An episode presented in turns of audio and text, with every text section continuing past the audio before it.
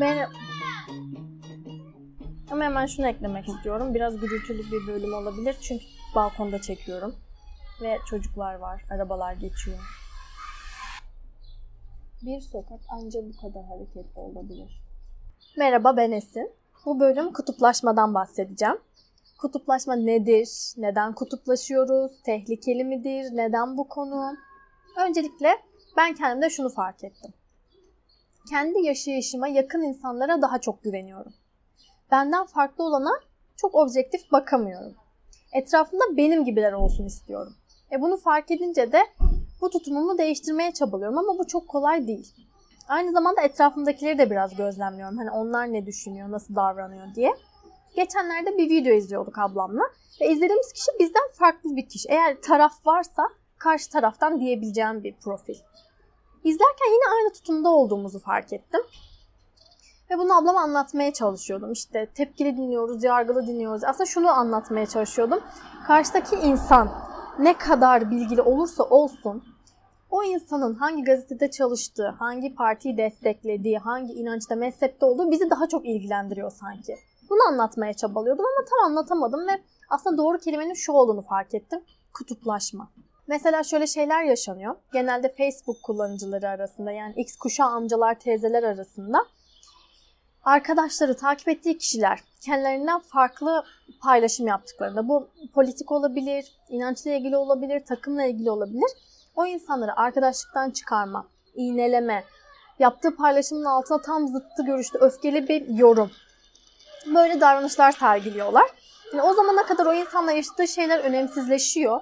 O paylaşımla çok büyük bir öfke patlaması yaşayıp o paylaşım yapan insan benim arkadaşım olamaz seviyesine geliyorlar. Bu bizim kuşakta çok böyle değil çünkü zaten biz kendimize yakın görüşteki insanları takip ediyoruz. Etrafımız onlarla dolu. Mesela bir olay oluyor. Twitter'a giriyoruz. O olayla ilgili kendi düşüncelerimize yakın insanlarla hep beraber aynı konu üzerinde konuşuyoruz. Eğer bir taraf varsa karşı tarafa mensup kişiler o konu hakkında kendi aralarında konuşuyorlar. Yani birbirimizden haberimiz olmuyor.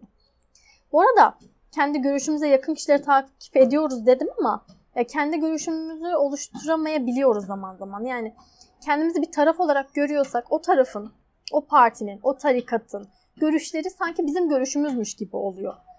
Bir konu var. O konuyu A partisi destekliyorsa destekliyoruz. B partisi destekliyorsa asla desteklemiyoruz, reddediyoruz gibi bir durum oluyor. Yani kendi görüşümüz zannediyoruz bazı şeyleri.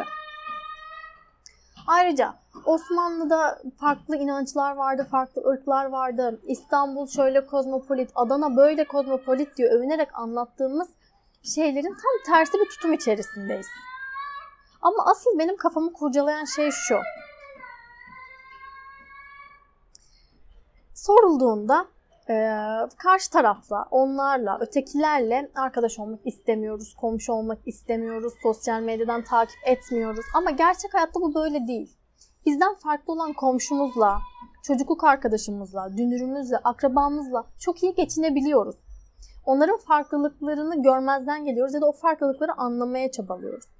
Bunlar benim kafamı kurcaladığı için biraz kutuplaşmaya neye yol açıyor? Tehlikeli mi? Bunlara baktım. Aslında ben kutuplaşmanın tehlikeli olduğunu düşünenlerdenim günümüzde özellikle. Ama biraz bakınca, okuyunca iyice farkına vardım bunun. Kutuplaşma nedir? Ben şöyle tanımlayabilirim kutuplaşmayı.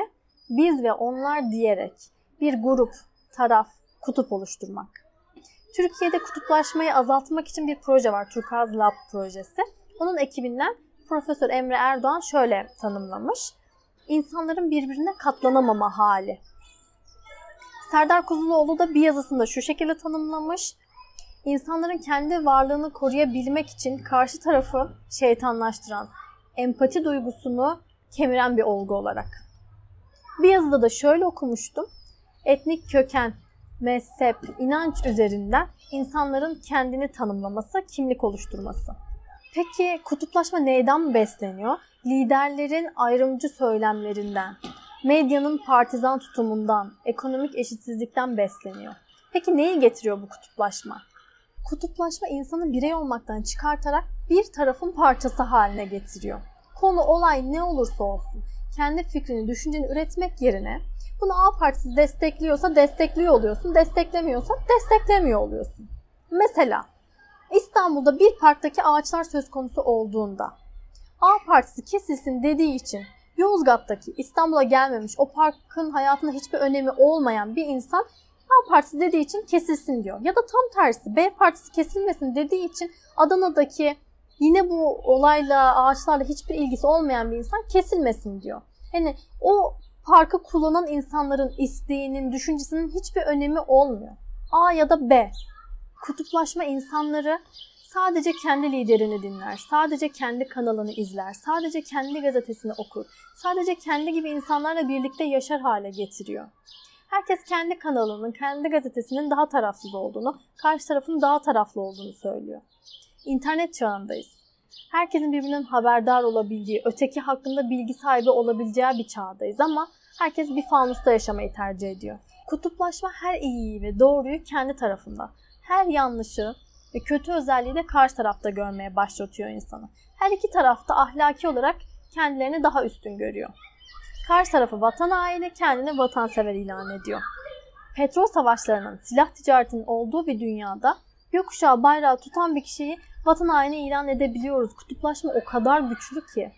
Buna şöyle de örnek verebiliriz. Özgürlükçü, seküler diye tanımlayabileceğimiz ama kutuplaşmış bir amca teyze başörtülü bir kadına nasıl bakıyor? Tam tersi muhafazakar ama kutuplaşmış bir amca teyze dar pantolon giyen birine nasıl bakıyor? Birbirine çok benzer şeyler bunlar. İkisi de karşı tarafınkine daha uygunsuz, kendininkini daha makul buluyor. Kutuplaşma insanların kendi tarafına hak gördüğü bazı şeyleri karşı tarafa hak görmemeye başlatıyor. Yani nasıl? Karşı taraf yürüyüş düzenleyemez. Karşı taraf parti kuramaz. Ya bu şey gibi ya kölelik sistemine kadar gidebilecek bir durum. Köleler zaten köle olarak doğmuş. Onların yaşamaya bile hakkı yok gibi bir şey yani. Kutuplaşma farklı grupları birlikte yaşamak istemez hale getiriyor. Yani sosyal mesafe oluşturuyor. Burada şunu bile tartışabiliriz.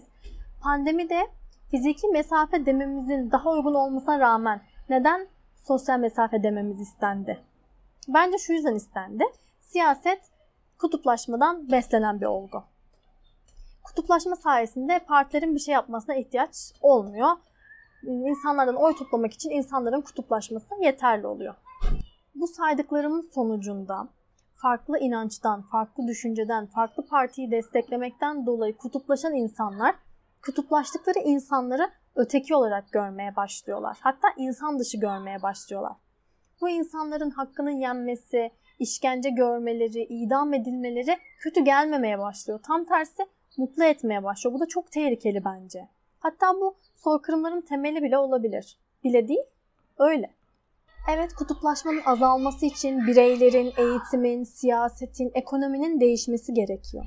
Ama kutuplaşmanın azalması siyasetin çıkarına ters bir kere. Kimin çıkarına? Bizim, bireyin. Yani o yüzden bizim kendimizin kutuplaşmadaki tehlikeleri görmemiz gerekiyor, bilmemiz gerekiyor. Farklılıklardaki güzellikleri fark etmemiz gerekiyor. Farkındalık kazanmamız gerekiyor. Böylece de kendi fikrimiz ve hayat görüşümüz oluşabilir diye düşünüyorum. Hem de kozmopolit geçmişe duyduğumuz hasrete de kendi dünyamızda son vermiş oluruz diye düşünüyorum. Herkese kutuplaştırıcı söylem, düşünce, tutum ve davranışlardan uzak günler diliyorum. Umarım diğer bölümde tekrar görüşürüz. Şimdilik hoşçakalın.